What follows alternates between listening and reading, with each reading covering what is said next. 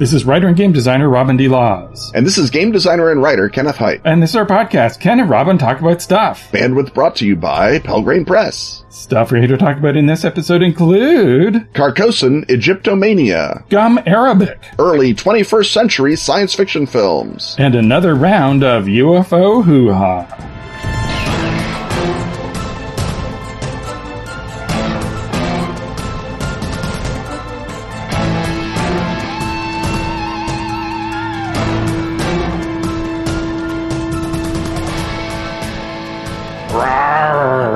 hoo-ha. What are you doing? I'm getting into character to play the new Planegea 5e campaign setting. It's about dinosaurs! Well, technically it's a prehistoric fantasy campaign setting, so not just about dinosaurs, but dinosaurs! I don't think you actually play as a dinosaur, but there are a ton of new kinships, subclasses, monsters, factions. I guess it is possible. I'll just check through this massive 380 page Planegea setting book and see. Well, okay. Oh wow, you totally can play as a dinosaur! Planegea is a prehistoric fantasy setting for 5e! It's a place of utter wildness where survival is the only law and must be carved from the world by a force of might and magic. Play as Saurian with ancestral memories! Pick from a Leatherwing, Hammertail, Sharpfang, or Webfoot. Rawr! Indeed, rar! Discover a world of raw action, primordial horror, and mystic awe in Planegea for 5e. Nothing is as you expect in Planegea. Elves are shimmering dreamwalkers. Dwarves are half stone. Humans are beast tamers. Halflings are silent stalkers. Gnomes are filthy scavengers. And Dragonborn are just a heartbeat away from their draconic ancestors. The campaign setting book, as well as accessories like the GM screen,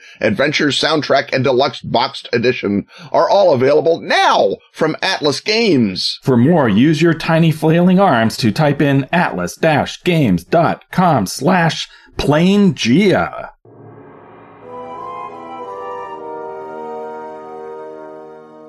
The rattle of dice, the thump of miniatures, the crunch of Doritos, and the benevolent gaze of Peter Frampton welcoming us across the river of the Duat into the sunny western lands. Oh no, we were in the gaming hut, Robin, but now we're in an Egyptomaniac gaming hut because those miniatures are mummies. Those dice are all four-siders. Why, it's as if one of our beloved Patreon backers, perhaps even Michael David Jr., has welcomed us into Egypt with a question. But not just Egypt. I think some of the sphinxes are drinking absinthe. Ah, well, how better to forget being uh, schooled by a weirdo like Oedipus? But that's neither here nor there. It is in fact both there and there because Michael points out France and Egypt have had ties since Napoleon. The Luxor obelisk was sent to Paris in 1833. Cairo even had its own Belle Epoque with very Parisian style architecture. How can you use this connection in a Yellow King game? He doesn't say Robin, but I'm going to say Robin.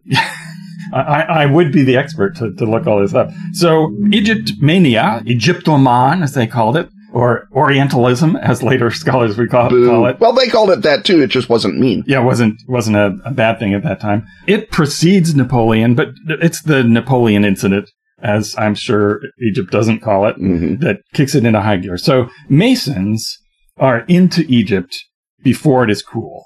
Uh, so this is why Mozart's Magic Flute, which is from 1791, is full of Egyptian symbolism because it's also Masonic symbolism and the Masons who are into Hermetic magic, some of them at least, they associate all this symbolism with being a free thinker, which of course is not what any of that ancient Egyptian symbolism was meant to symbolize, but there you go. So, for example, even uh, like a generation before Napoleon invades Egypt, a, a cousin to King Louis, uh, Philip d'Orleans, builds this pyramidal structure in Parc Monceau in Paris, and it's it's somewhat a, a squished looking kind of ragged pyramid thing, but it's still there, and it could very easily be a portal to Carcosa, possibly through the Western lands. We don't know. The baseline assumption in the Yellow King is that there aren't other competing supernatural or mythical forces and Carcosa, but rather that when Carcosan energy enters our world,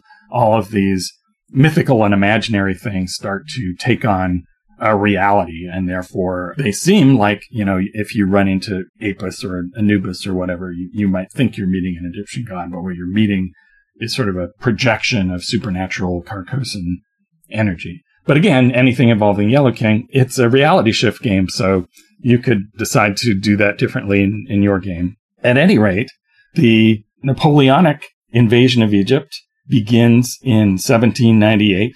Talleyrand thinks it's a great idea for France to invade Egypt because Egypt was part of the Roman Empire. End of story. That explains it. And so off Napoleon goes. Famously, he, you know, showed his respect for Egyptology by allowing his men to target shoot at the pyramids. The pyramids, I guess, were trying to sneak up on them or something. But also, he brings a whole bunch of uh, scientists with them 167 scientists, as a matter of fact. Savants, they were called at the time. Yes, a, a precise number. And they're supposed to go and support the military. But what they do when they arrive is they just get up to a whole bunch of science which and Ken, I'm sure you can explain the invading Egypt thing didn't work that well for for Napoleon in the end. Well, I mean the the part of the goal that was not just because the Romans did it was to basically break the connection of the British Navy through the Mediterranean. I mean, even before the Suez Canal, they were using Egypt as a as a way station on their way to India to sort of establish their trade routes to their, you know, Indian colonies. And Napoleon wanted to break that up. But the trouble with trying to disrupt British sea power in the Mediterranean is you have to fight British sea power in the Mediterranean. So the French Navy was good enough for a surprise landing at the back end of everywhere, but it was not so good at keeping the British Navy from showing up and sinking the French Navy. So it did that at the Battle of Aboukir Bay. The Navy that is supposed to bring the soldiers home is, you know, burning at the bottom of the Bay of Alexandria. This is a bad look. Napoleon sneaks home on a boat and leaves General Kleber to get uh, whipped by uh, the Turks a couple of years later. And that indeed is what happens. So there we are. Right. But in the meantime, he brings all the savants and they get started uh, launching Egyptology as we know it, which involves uh, doing surveys and taking pictures and writing things down. And of course, taking all sorts of artifacts back home, particularly to Paris. And so once we flash forward to 1895, when the player characters are, are roaming around in the Paris part of uh, the Yellow King, when they want to go and see artifacts from ancient Egypt or talk to an Egyptologist, the place they go is the Louvre. So there's not this separation of fine art and archaeology that you might get in other cities. And uh, consequently, much later, that's why there's a giant glowing I. M. Pei pyramid in front of the Louvre now that was built in 1988. It's a reference to the Egyptology department there. Um, also famously during at this point, it was a French officer, Pierre-François Bouchard, who found the Rosetta Stone. It did not remain in French hands for very long, though. They had to turn it over as part of their capitulation in 1801. And, and of course, the Brits uh, took the stone and went, oh, this is the cultural patrimony. No, of course they didn't. They took it home and they put it in the British Museum, and that's where it is till this day. People, however, remain super excited about Egyptology and, and all things ancient Egypt. Josephine, Napoleon's empress, she decorates the Chateau de Malmaison with Egyptian inspired art and things continued decorations and signs of ancient Egypt begin to be uh, built and spread through Paris, which then again, your occult investigators can later go and interact with once they're activated by Carcosan energy. So in 1806 at the Place du Châtelet, which is a major public square, there's a Sphinx fountain that is built and exists to this day, and you can see photographs of it. So when the investigators need to go talk to a Sphinx, who will probably just talk in riddles, but you know, you can use one of your investigative pushes to uh, well, well, if the Sphinx has information you need, it'll, it's gumshoe. It'll give you the information. Right. If you need some other favor, you might need to use a push. But anyway, Sphinx fountain. Right. Uh, in 1806, also another fountain on an Egyptological theme, the Fontaine du Fellah, which refers to the Egyptian term for peasant. It says peasant, but he's a very heroic looking figure with a pharaoh's headdress. And it turns out that statue, which, you know, holds a water jar and, and does fountain things, spills water, is based on a Roman statue of Antinous, who was a lover of Hadrian. So that could possibly create all sorts of weird cultural cross references. But Ant- Antinous famously drowns in the Nile River. So there we go. There you go. Makes sense. And the biggest output of the savants who went to Egypt is a 20 volume scholarly work called Description of Egypt. It starts to come out in 1809. The last volume comes out in 1820.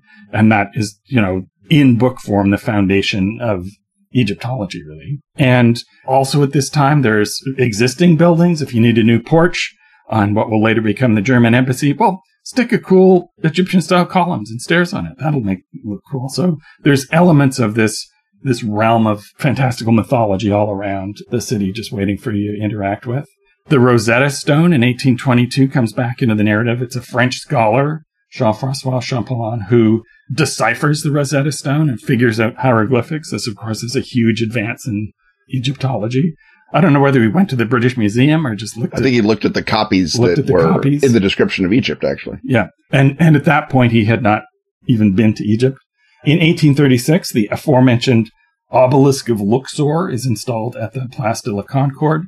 Uh, the original plan is to install two obelisks from Luxor, but it turns out, Ken, that obelisks are very heavy and difficult to transport. It took the first one, it took them five years to get it from Egypt to Paris. So they just went, nah, one's good. But until I, I forget if it's the Mitterrand administration or the Macron administration, the other obelisk in Luxor was still technically the property of the French government. It had a little sticker on it. Right. Yeah. And so if you're talking about magic twinning, that's what's going on is you've got one obelisk in Egypt and one obelisk in Paris, and they're, you know, setting up a magical nexus or ley line or some way that Carcosan energy can be channeling back and forth. It's fun that the obelisk is put up at the spot where the revolutionaries executed King Louis. And that is wild uh, when you go to the Place de Concorde and you recognize that location. And uh, that's a, I mean, you say Tim Powers is writing fiction. I say he's writing French urban planning. yes, it could be that, you know, some early advance party of Carcosans uh, showed up to make sure that that happened because uh, having kings killed off in your city, that's bad news for the, uh, for the king in yellow. He doesn't want that magical residue hanging around. You, have got to dispel that. In 1880, the uh, French Institute of Oriental Archaeology is founded. Uh, it's actually in Cairo. It takes over uh, an Alawite palace there called the, the Monir. And uh, that becomes a base for their uh, archaeological operations uh, ever since, still in operation. And so this brings us to the Belle period itself, which is really sort of a, it, there's a bit of a lull in terms of new Egypty things happening in 1891.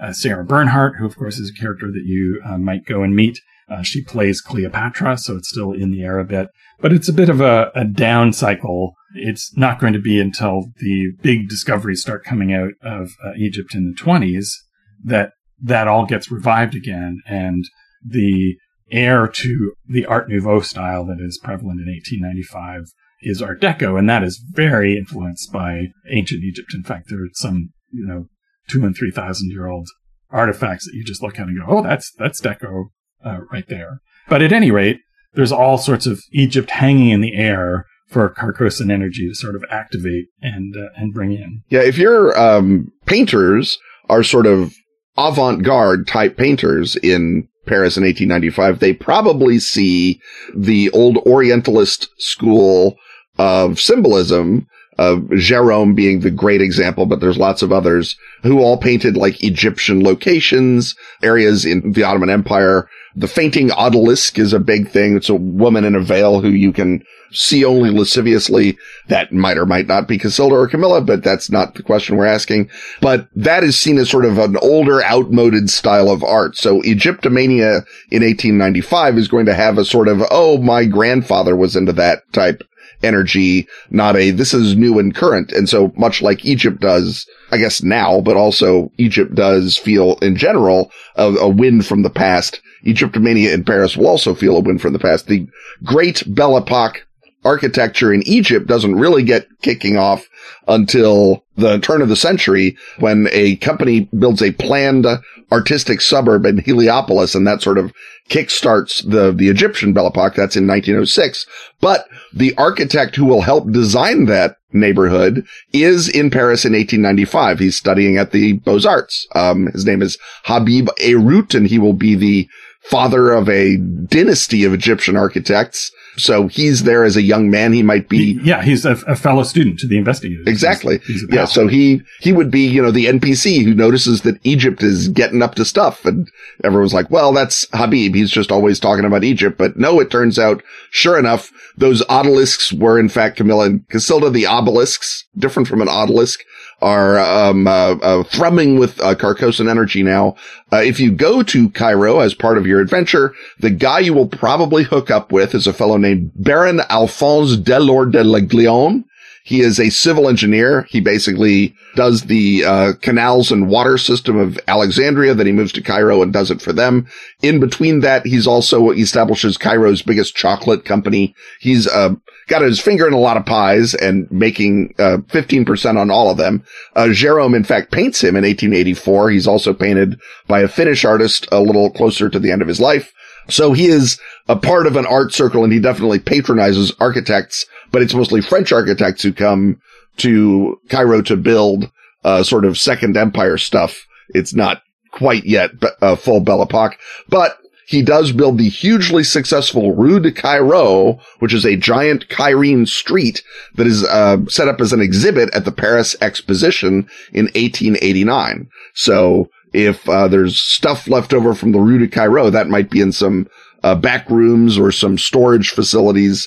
Uh, there might be old set dressings or sculptures or something, and they might be once more thrumming with lambent power. So if you're making a Egypt connection, Baron Delort Leglion is your guy. Right. Oh, and I failed to mention there's also a Cairo Square in uh, Paris, which was built in 1799 in the second arrondissement, and uh, it has an adjacent Cairo and Aboukir Street as well. So that's a place that you might I mean, go. That's, and, that's very big of them to have a whole street named after a crushing naval defeat. I think they named the street before the defeat. Is, is the chronology there? that's hurtful. Yeah. That's, oh, now Trafalgar Alley is going to feel sad. And so, I guess our final question is: How do ancient Egyptian motifs overlap with Carcosa? Well, of course, masks are central to both in Egyptian practice. Uh, a mask was to anchor the spirit back into the body after death, which is why you had a mask on your mummy. They don't have a black lake of Hali, but they do have a lake of fire on which other later versions of hell were based. And the Egyptians, of course, were avid astronomers and they knew the Hyades and Aldebaran, which might be planets uh, near to the planet of Carcosa. If Carcosa is a planet as well as a dimension, which why not? Um, they were part of the Apis constellation, Apis the bull god, later known as Taurus. He's the son of Hathor, who's uh, sacrificed and reborn, and his image appears in some mummy masks. They're like a bull mask with a, a sort of a round uh, solar circle behind it that you might encounter uh, people wearing if they set up a cult that they think is, you know, just your ordinary run of the mill Masonic Egypt worshipping cult but instead is, of course, uh, you know, just a front for Carcosa. Uh, the Golden Dawn couple in Paris, the, the Matherses, they evoked Egyptian rites. So their Moina Mathers is uh, cosplaying Isis at this time. So that's another element that you can you can go and draw from because, of course, the Egyptian Hermetic tradition has continued to uh, percolate through occultism as well. So I think with all of that, there's more than enough in the attic showroom or even in Egypt itself for the most degenerate crew of American artists to encounter. And once we have endangered American artists, I feel like the gaming hut will close up after them and leave only their faint, hungover cries to welcome us into a commercial.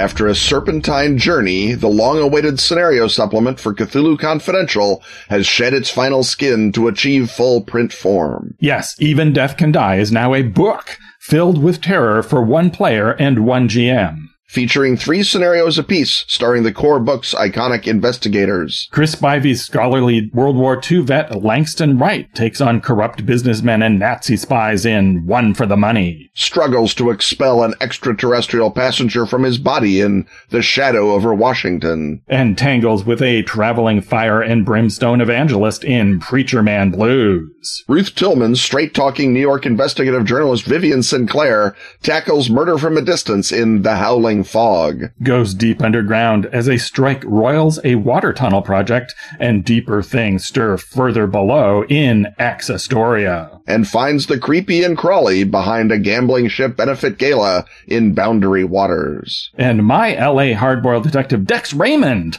looks into a wave of rat attacks and a child's disappearance, leading to the House Up in the Hills. Takes on a case for a legendary movie prop designer when Frankenstein's lab gear goes missing in High Voltage Kill. And finds something terrible under a bed at the Revelstock Hotel in Skin and Teeth. Can you solve these cases with your hide and mind intact? Find out in Even Death Can Die, now available from your superior local game store. Or at the Pelgrane Press web store.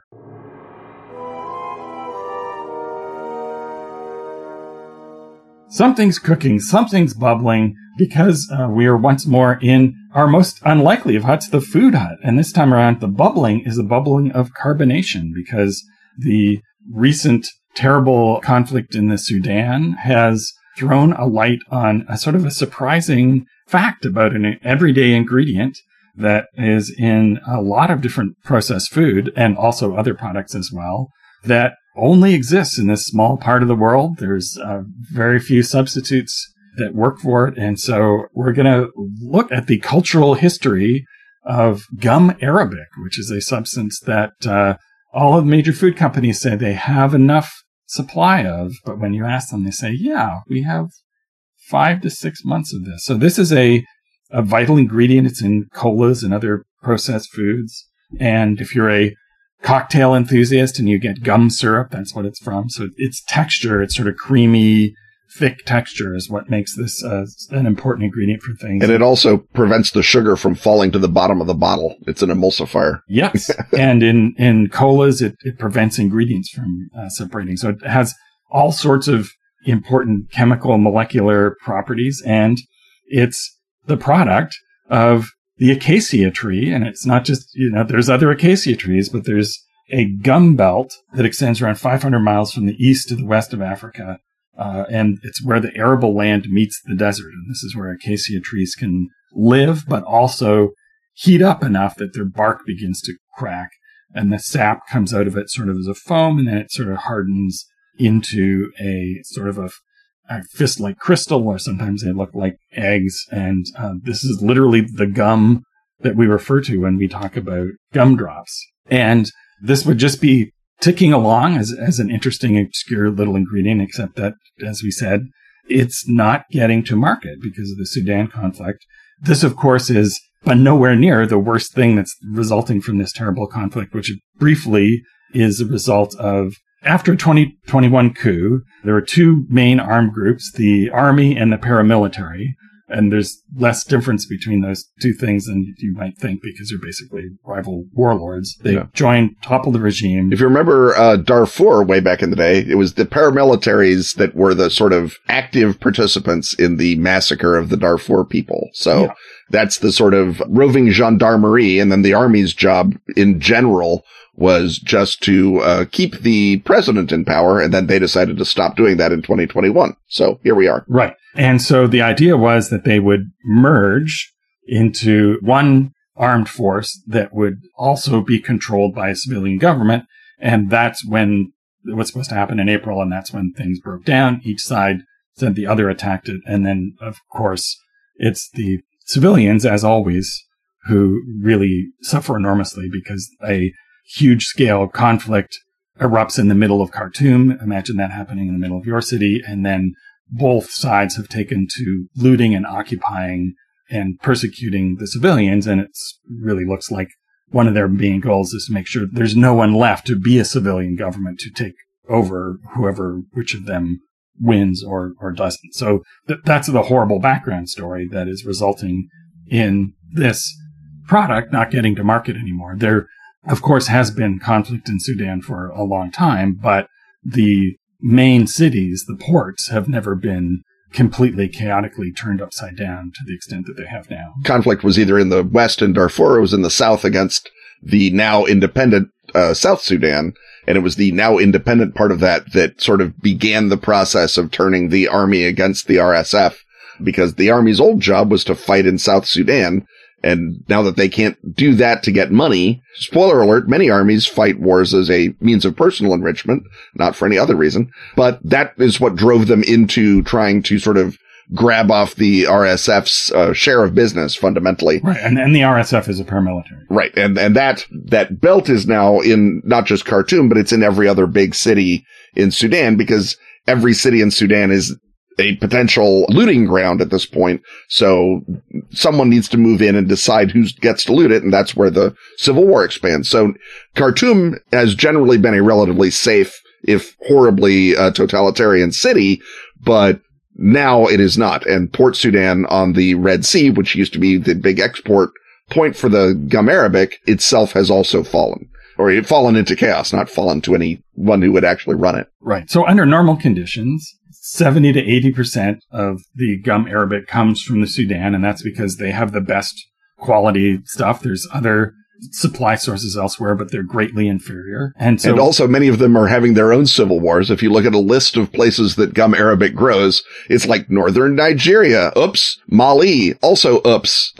you know, uh, uh, Mauritania. Well, still oops. So the, you know, the, the gum belt because it's that bottom of the Sahel is also the big fracture zone for Islamist terrorism and general state failure in that area. And so we're, we're at a, a sort of a, a, a bad confluence where virtually every country in the gum belt is engaged in war. And when I say that Coca-Cola is desperately trying to get gum Arabic cultivation going in Uganda as their positive alternative, you will guess as to how badly the situation is developing in the rest of the gum Arabic belt. Right. So under ordinary circumstances, the harvesters go to these trees, which I mentioned before. The heat causes the bark to crack open and you wait until you have a nice big fist sized piece of gum Arabic, which you might uh, pull off a little bit of it and just eat it right there because it's Tasty. sugary and a piece of it has enough calories to, to last you a day.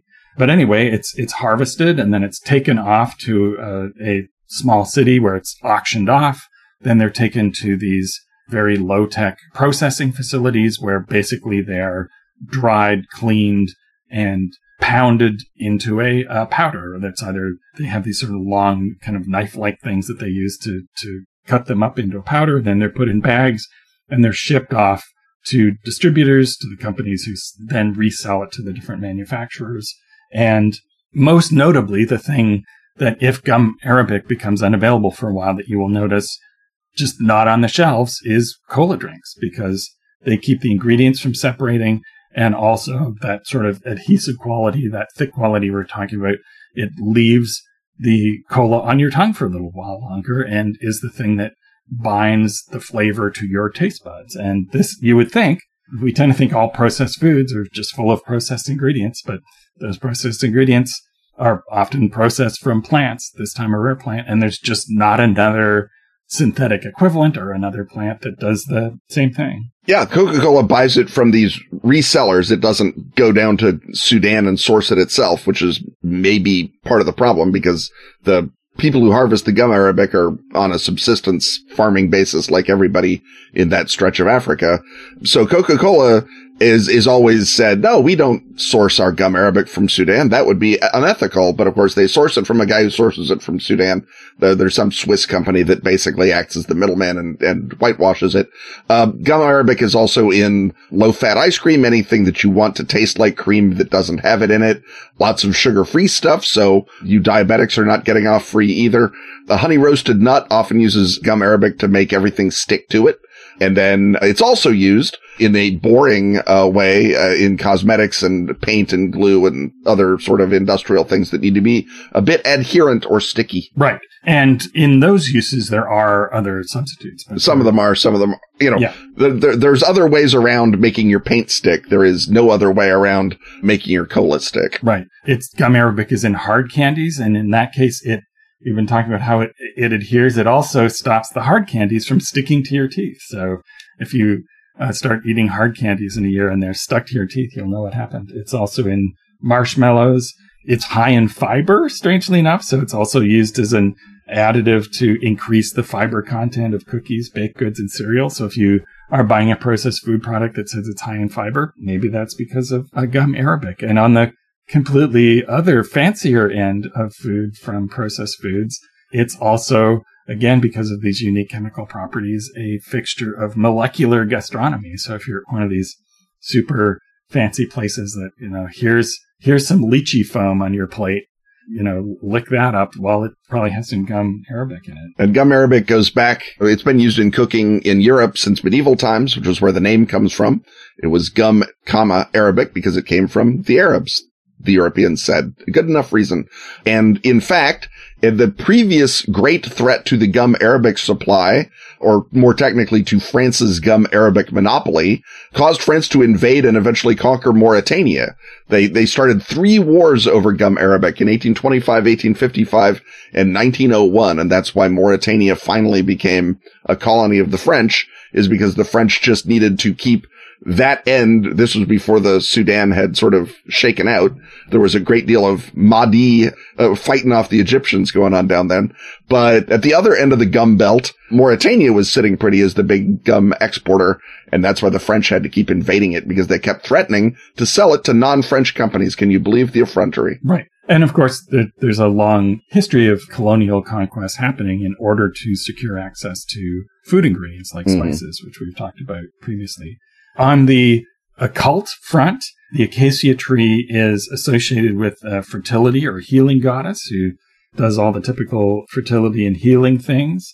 Gum arabic is sold by New Agers as being good for spiritual grounding. So I guess again, it's an emulsifier. Right. Yeah. It, it, keeps your, it keeps your spiritual sugar from falling to the bottom. Yeah. It keeps your spirit uh, adhering to your body. And mm-hmm. to call back to the previous segment, the Egyptians used it for embalming as well. So it's a, a uh, important element in making new mummies. So that might begin to bring us possibly into the realm of uh, Night's Black Agents, where there's some need the vampires have of uh, mummies, and so they're trying to uh, what the they used to be able to get just from a wholesaler, they may need to go to ridiculous black market measures to uh, acquire, and that might uh, be a strange thing that your agent discovers that they're up to.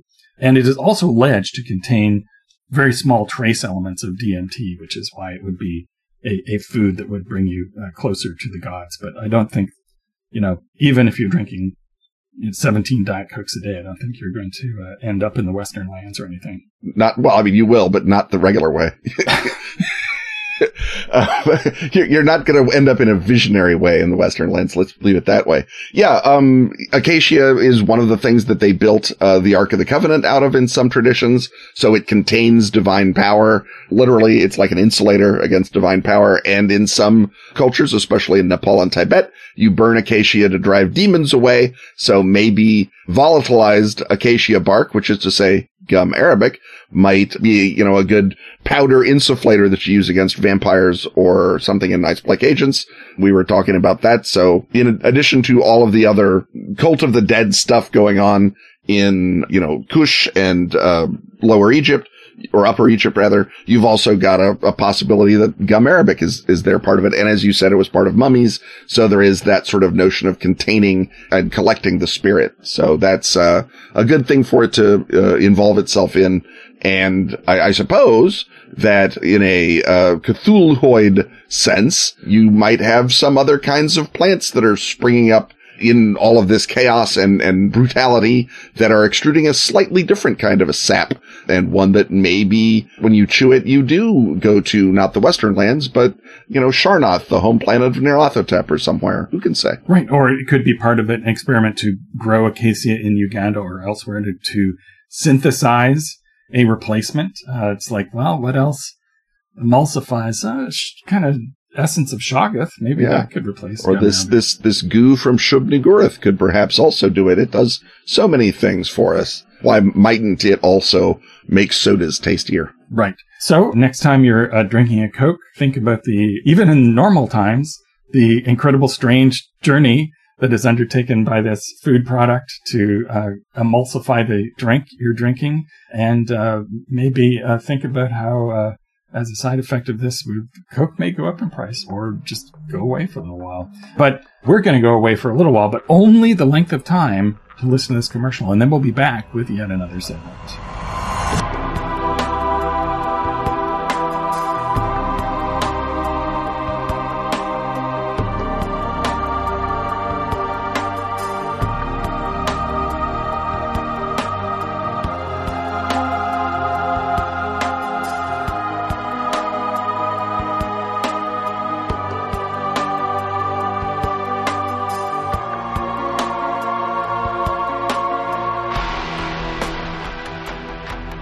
The best of Askfageln is now available at Drive Thru RPG. All issues of Fenix Magazine since 2013 That's spelled F E N I X, can now be grabbed in special English editions. containing stellar gaming material from our own Ken Hite And such other recurring stalwarts as Graeme Davis. and Pete Nash. Also find Dice, the gorgeous photo book celebrating that classic gaming accessory. And Freeway Warrior, the series of post apocalyptic choose your adventures by Joe Dever. And if you speak Swedish, not English, That's Swedish, not English. you can delight in every original issue of Fenix. And the new Sagebrush and Six Guns role playing game, Western. How do you say slap leather varmint in Swedish? Uh, oddly, Google Translate refuses to help on that. That's the best of Askfageln on drive through. Protect this podcast's rare ingredients by joining such intrepid Patreon backers as Michael Manival, Monster Talk, Neil Dalton, Tom Abella, and Bill Sirwan.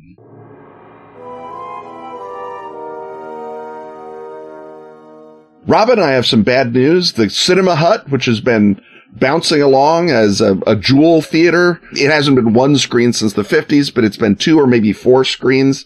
Well, we're, we can't go to the Cinema Hut anymore. We have to go to the AMC Cinema Hut 12 or the AMC Cinema Hut 16 or the Regal Cinema Hut 10 because as we come around the corner into the 21st century, the mergers and acquisitions have leveled the cinema hut and replaced it with one screen and a multiplex, but our tickets are still taken. The carpets are still dark and stain resistant. We once more settle into the center seats, the center aisle for the science fiction cinema essentials festival. And I know we all promised that we were going to do the 21st century starting today. We still will, but we're going to start with the, maybe the last great movie of the 20th century, The Iron Giant, an animated film by Brad Bird, came out in 1999. And this is a, uh, what do I want to say? It's a, it's about a boy, first of all, and he finds a giant alien robot, the titular Iron, Iron Giant, and they become best friends. And so it is invaders from Mars plus ET equals the Iron Giant. And the reason that it is an essential, first of all, it launches the career of Brad Bird. Second of all, it is a almost perfect, maybe completely perfect children's animated science fiction film. Uh, of which there are many, but only very, very few great ones. And also, it's got a really great voice cast. The the child actor, as in the way of many child actors, is didn't really go on to do anything else. But Jennifer Aniston is the mom, Harry Connick Jr. is the dad, and Vin Diesel does a terrific job as the Iron Giant, a, a mysterious basso profundo voice that says more than "I am Groot." And so, if you've ever thought did Vin Diesel ever amount to anything as a thespian? Well, his voice performance in The Iron Giant is terrific. There's real humanity in it. It's a touching, warm, and wonderful story, which I think is maybe why people sort of forget it or deprecate it a little bit. But I saw it as a grown up and I was sobbing my eyes out and many, many people of the Iron Giant generation fixate on it on a as a touchstone in the way that their slightly older cohort do ET. And I think that it, it really accomplished everything that it set to do. It's a beautiful graphic design, a beautiful piece of animated art. And uh, Brad Bird does a great job with the, the ability of animation to express joy and companionship in a way that really only uh, your Studio Ghibli's match. And of course, there's a lot more Ghibli films that are great than Iron Giant, but it's it's it's good to see Western animation be able to post Disney stand up for itself. That's what I say. Right. It's based on a children's book by Ted Hughes, and it has some creative DNA of the Pete Townshend stage musical about uh, the Iron Giant in it. The, the the rights go through Pete Townshend somehow. How wonderful!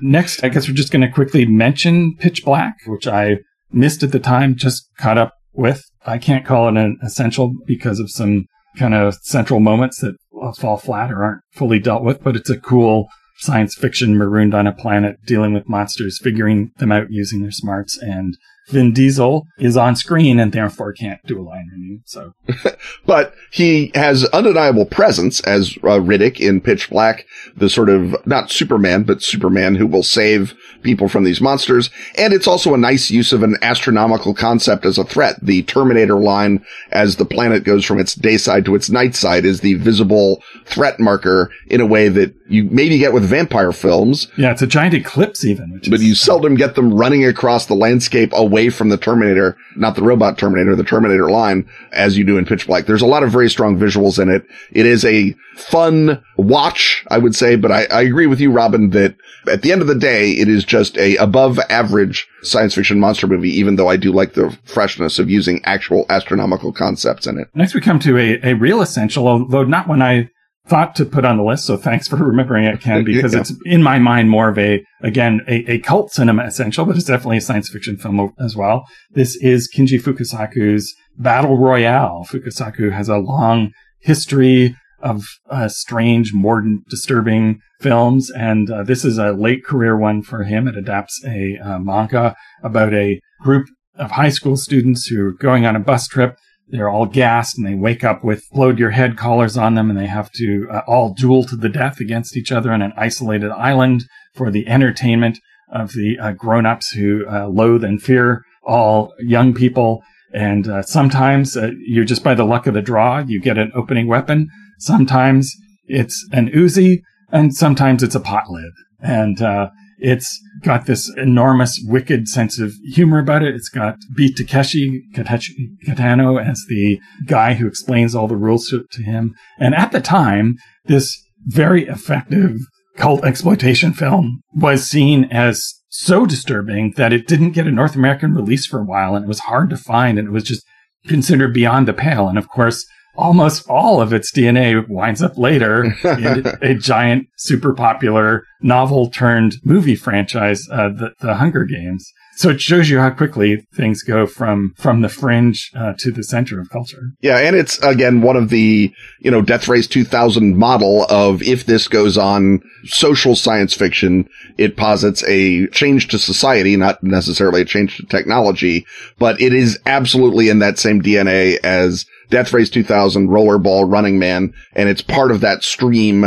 of uh, science fictional, I don't want to say scabrousness, but certainly unkindness about the nature of uh, society and the nature of spectators who, you know, in their defense, they just showed up to watch a little movie, Kinji Fukasaku. Right. How dare you? And in all the other versions of this, the contestants are sort of are willing in some way, and this mm-hmm. one they're just they're just kidnapped, stuck in an island. Right. And that makes it all the more disturbing. Next, we come to AI, artificial intelligence. Uh, Steven Spielberg's mounting of a script that was originally developed by Stanley Kubrick.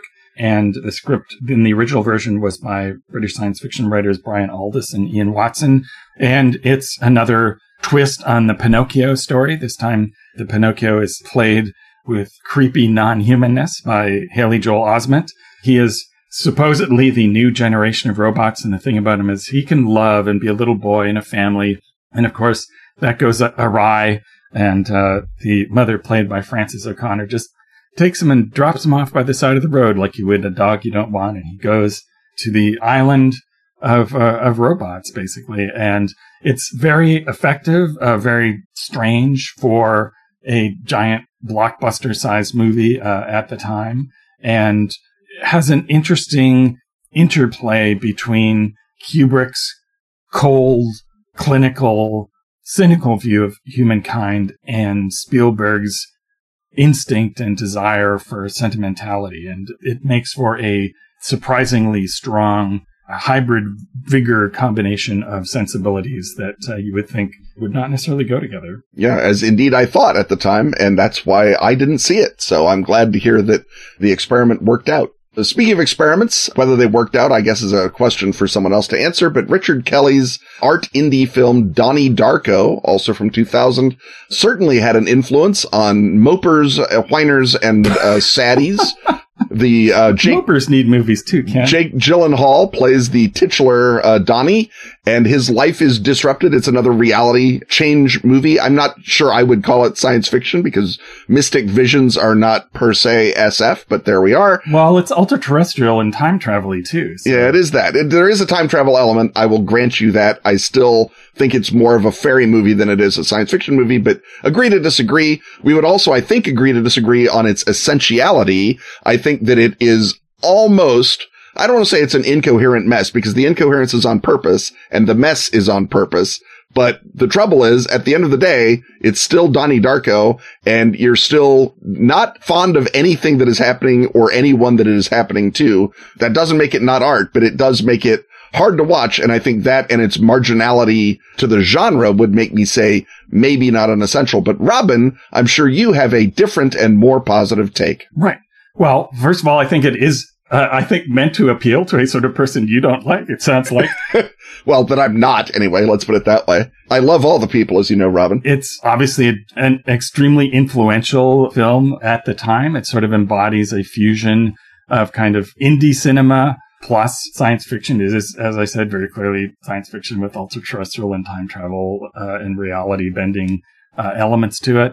In a way, it is sort of a demonic rendering of Harvey, mm-hmm. and that is interesting too. And uh, a lot of people respond to it uh, quite deeply, and I think it does come together as neatly at the end as any uh, reality mind torque uh, film does. And I, and I guess I should say that I saw the theatrical cut. There is a director's cut that Richard Kelly released later, and maybe that solves some of my problems that might make all that might make all the difference. Catch it later on uh, home video. A movie that we sort of were on the bubble as to whether it's mentionable or essential, and I guess that means almost by definition it's mentionable, but it's another Spielberg and it's Minority Report. So it's Spielberg doing Philip K. Dick. Speaking of sensibilities that do not mesh, it's Tom Cruise, of course, is a, a cop in a Washington DC, not a world, in which psychics can predict crime. And so the pre-crime bureau goes and arrests people before they commit crimes. This is clearly, you know, easily abused for totalitarian ends. And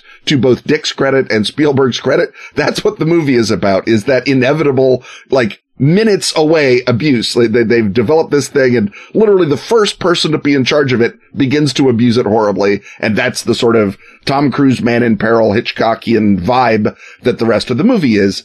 You know, there's a lot of great stuff in it. The, the set decoration is great. The sort of, you know, 10 minutes from now future is, is interesting and fun. Spielberg does a great job with Cruise. I think they really vibed as actor and director.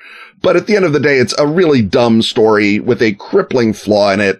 And I just could not say, oh, this is an essential thing, even though it gave us the, the whippy uh, video wall that is now in every alleged serious spy movie, even that, you know, sort of um, moving uh, data around in a, in a holographic UX is came of age, I think, in Minority Report. Yeah, Spielberg's got enough science fiction essentials. We don't need to give them another one. This is basically an interesting identity, reality questioning uh, conspiracy film at the beginning with the soldier of the totalitarian regime turning against it, or in this case, having it turn against him. But then my issue with this is simpler, which is just partway through it just abandons all that to just be a series of brilliant but less interesting Spielbergian uh, action set pieces. A uh, film that I would consider a essential though, and it's a remake of another thing that I consider essential. Mm-hmm. This is uh, Steven Soderbergh's Solaris from uh, 2002. This recasts the uh, Stanislaw Lem movie primarily as a story of romantic longing and uh, grief. Uh, to re-encapsulate it, it's about a, an explorer who goes on a mission uh, in space to a space station around a strange disruptive planet. And that causes basically a tulpa of his late wife to show up. The previous Tarkovsky version is more about the thinkiness of space and the, uh, it's got, it of course has that element and it's powerful, but this makes that the whole movie. And it's the strength of Clooney's performance and Natasha McElhone, who I think delivers her best performance of her career in this. And, uh, the sort of Quicksilver style of Steven Soderbergh, his visual inventiveness and flair for understatement, I think makes something that uh, really hit home for me. Yeah, it's a it's it's a great movie. It's a great Soderbergh movie. It's a science fiction. I, I like it better than the, the Tarkovsky version. Of course, I would.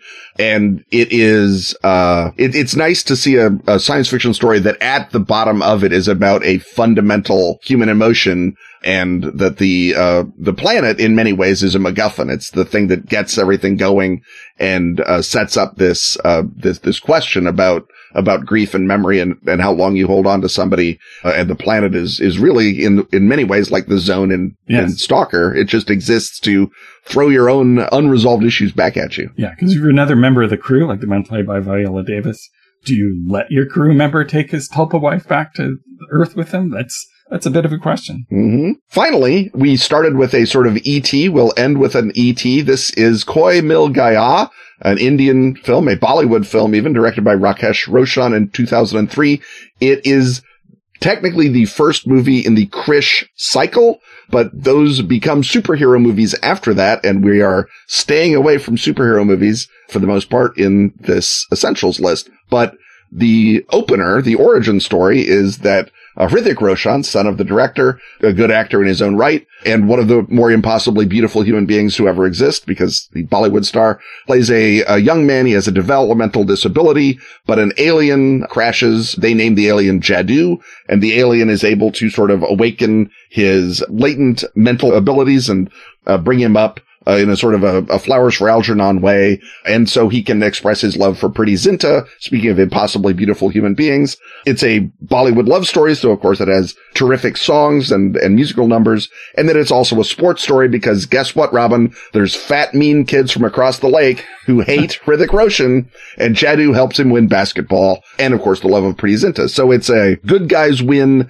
E.T. It, it takes that E.T. DNA and sort of does a couple of interesting things with it. The flowers for Algernon element that I talked about earlier. Hrithik Roshan does it actually very good job of sort of awakening up out of that previous state into a, a regularly developed state or superhumanly developed eventually.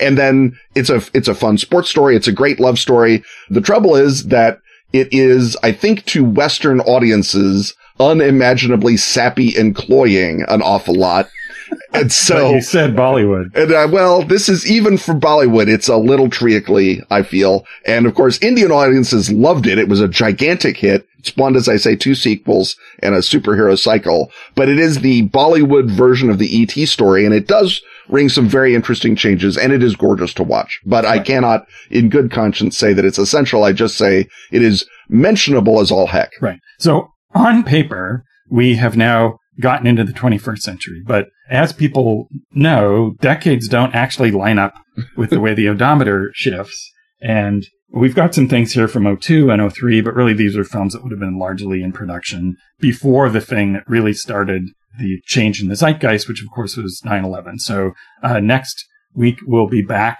to test to see if that shift to the global war on terror era infiltrates science fiction cinema or if science fiction cinema remains a uh, safe harbor from it.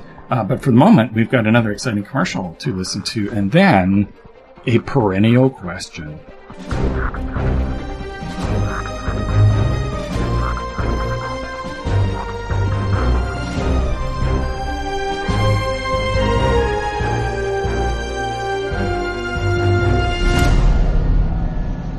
In Delta Green, cosmic terror meets modern conspiracy. The secret group Delta Green dedicates itself to protecting humanity from unnatural horrors. They misappropriate the resources of the U.S. government to wage a war they must at all costs keep hidden. Delta Green, the conspiracy, is the source book for the grungy, cynical era that started it all. The 1990s. Generation X becomes Generation. Ugh!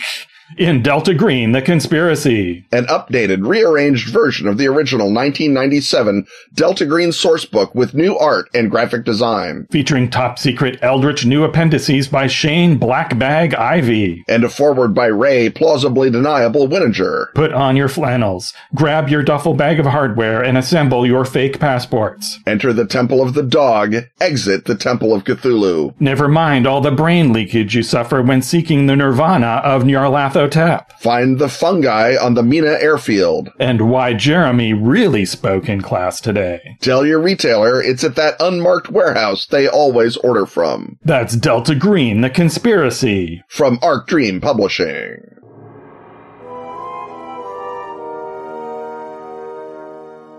So once more, time to walk into that uh, most ill-defined of huts, the one where we're not really sure what's going on. It exists on the boundary lines of crackpotism and psychic powers and the paranormal. But I look, oh, they're over in the corner, just next to the window where we can look out of the moor and hear the alien big cat screaming. The gray alien has his uh, non-ears perked up. Uh, he's not even touched his kombucha because he knows that we're going to talk about him again. And the the Nordic alien's kind of rolling his eyes, feeling sad for the era when he was hip and cool and was in the news. Because Ken, every so often, I don't know whether it's every year, every two years, we get this question, this time posed by a beloved backer, Tennant Reed, which is the latest reports of UFO stuff coming out from the government. Oh, it seems like this might finally be the one. It may be the one. Ken, is the current wave of UFO hoo-ha the one? No, it is not. It is exactly like all the other waves, except this time, David Charles Grush, the National Reconnaissance Office rep on the UAP task force, UAP was the old Pentagon name for UFOs, was the rep from 2019 to 2021. Then he moved over to the National Geospatial Intelligence Agency and stayed on the UAP task force, which I think is maybe a clue. And he then left in July 2022 because he filed a big whistleblower complaint saying he was retaliated against at work for saying we should reveal all the UFO stuff. He claims that he has seen documents that reveal a decades long quote publicly unknown Cold War for recovered and exploited physical material, a competition with near peer adversaries over the years to identify UAP crashes and landings and retrieve the material for exploitation reverse engineering to garner asymmetric national defense advantages. And I'd like to thank David Charles Grush, not just for his service in Afghanistan, but also for giving me the back cover blurb for Moondust Men. Well done, David Charles Grush. I salute you. It's some wonderful bureaucratic military language there. Exactly. He goes on to say that there have been recovered fragments all the way up to fully crashed craft alien bodies. This has been going on for decades. He says the first one in this program was the UFO that crashed in Magenta, Italy in 1933 that was recovered by Benito Mussolini and Enrico Fermi and uh, the Vatican is who transferred it to the CIA after the war, and so that's why we got the leg up in the UFO races because we found Mussolini's UFO. Uh, he says some of the crafts are the size of football fields. Many of them have been turned over wholesale to defense contractors. We apparently have so many of these UFOs. We're just giving them to Lockheed and saying, see what you can do. He does say the UFOs are mean, that they are bad. Their malevolent actions are on the record. And he does say people have been killed, he hints by the government, shock horror, to cover up the truth. He filed a real whistleblower complaint with a real lawyer. The real lawyer was the inspector general of the intelligence community for a while before becoming a white shoe lawyer. This lawyer has perhaps coincidentally left representing David Charles Grush as David Charles Grush has gone on increasingly crazy TV and radio shows to plug his story. But according to the debrief.org, a newsletter specializing in science the government won't tell you, a former spook with the National Air and Space Intelligence Command, which is the Air Force uh, successor to the old Foreign Technology Directive and the uh, Air Technology Intercept Center at Wright-Patterson, that literally where they keep the aliens. This guy's code name, his work name is Jonathan Gray, which I literally just stopped and laughed out loud while reading. He says he's always seen with a kombucha in his hand, Ken. He says that Grush is for real. That the, the documents are real, that they match what he's heard. So to break it down, we have a guy who is so into UFOs that when he switches agencies, he stays on the UFO bureau and a guy who won't give his real name says he's seen the same documents. But even that guy, he doesn't say he's seen aliens. He doesn't say he's seen saucers. He just says he's seen documents about aliens and saucers. Right. Because we both believe canon documents that Oh, yeah. say those things. Yes, I think that that's incontrovertibly true. And the, the, the polite version of this is that David Charles Grush is the current Bennewitz, the current guy whose job is to seem like a true believer while promulgating all of this myth, let us say, as opposed to poppycock, so that the Russians and the Chinese will read it and go, Oh my God, what if it's real and waste a lot of valuable time? And also that it provides plausible cover for whatever the next level of American drone or aircraft technology is so that when we test it out somewhere, people say, Oh, it's one of those uh, UFOs like David Charles Grush revealed, not, Oh, that's the cool new American sixth generation fighter. And I should take notes. So that play was run, I think, almost incontrovertibly by the Air Force against the Russians in the late 80s with the Majestic 12 documents and with the the modified limited hangout that went on for the late 80s and most of the most of the early 90s was part of that Air Force counterintelligence program uh, screw with the Russians program and it seems to have worked a treat. I don't know that anyone who's gone into the old KGB archives has seen their big file on time we wasted on UFOs, but it definitely lit a fire under the Russians and they started their own UFO investigation program at the very least. And now I assume, and again, this is the charitable version, that not just the Air Force is doing this, but the whole Pentagon, because the Pentagon's all domain anomaly resolution office, one of my favorite names of anything, is getting a grip on this. Uh, President Biden spun up an entirely different and perhaps pointless national security agency subcommittee on it post Chinese spy balloon. And so there is maybe a new urgency in the bureaucracy to try and mess with China. And this, I believe, the best case scenario is another attempt to mess with a peer competitor. The other version of the truth is that David Charles Grusch is a UFO guy. And UFO guys, they're not screened out by the intelligence community. If the intelligence community screened for weirdos, Robin, there'd be no one left to, to spy on people. Right. And So- it'd be easy enough Yeah. for someone to see old disinformation documents and just believe them because you're predisposed to do so. Yeah, I guess that's sort of the middle version of this is that he saw the old one and thought, well, this program must still be going on. I'm going to volunteer to be the new Bennewitz. And then the, the final version is he's just a UFO nut. He just made it up. He's, he's talking out his butt. He's totally sound on should America win wars? You know, no questioning his patriotism, but many patriots, perhaps some of them on this podcast are also a little eager to believe nonsense. And so therefore this happens. Right. Because if I wanted to look at a target, you know, looking around the world to whose time can we waste? Also, you know, at a point where Russia is swirling ever more into eliptony and paranoia, it seems like, you know, what the heck? Just dust off some old documents, throw them out there, see, you know, if that See if they bite again. yeah, if that takes one day's time out of somebody planning, you know, to get the last few trucks to the border of the Donbass, that's great too. And uh, you never know who you're uh, going to fool in a, you know, the, the Chinese government is also uh, built along paranoid lines. And uh, I bet they also have their own UFO nuts and people Yeah. who are predisposed to uh, believe. And, and of course, the downside is that as you allude earlier, when you run an op on paranoid decision makers, the op also maybe catches members of your own intelligence community who, guess what, are paranoid decision makers. So yeah, it might be that this is blowback from the old Bennewitz op that now a generation of X-Files kids has grown up and got security clearances. And here they are dropping news with the debrief.org. Right. Well, I think that uh, we can wait for another, I don't know, probably a year, year and a half, two years, and then the next thing that comes out that will suddenly seem to the uninitiated like it's possibly a thing will come along. But until uh, then, we'll have many more podcasts not about that, including one a mere week from today.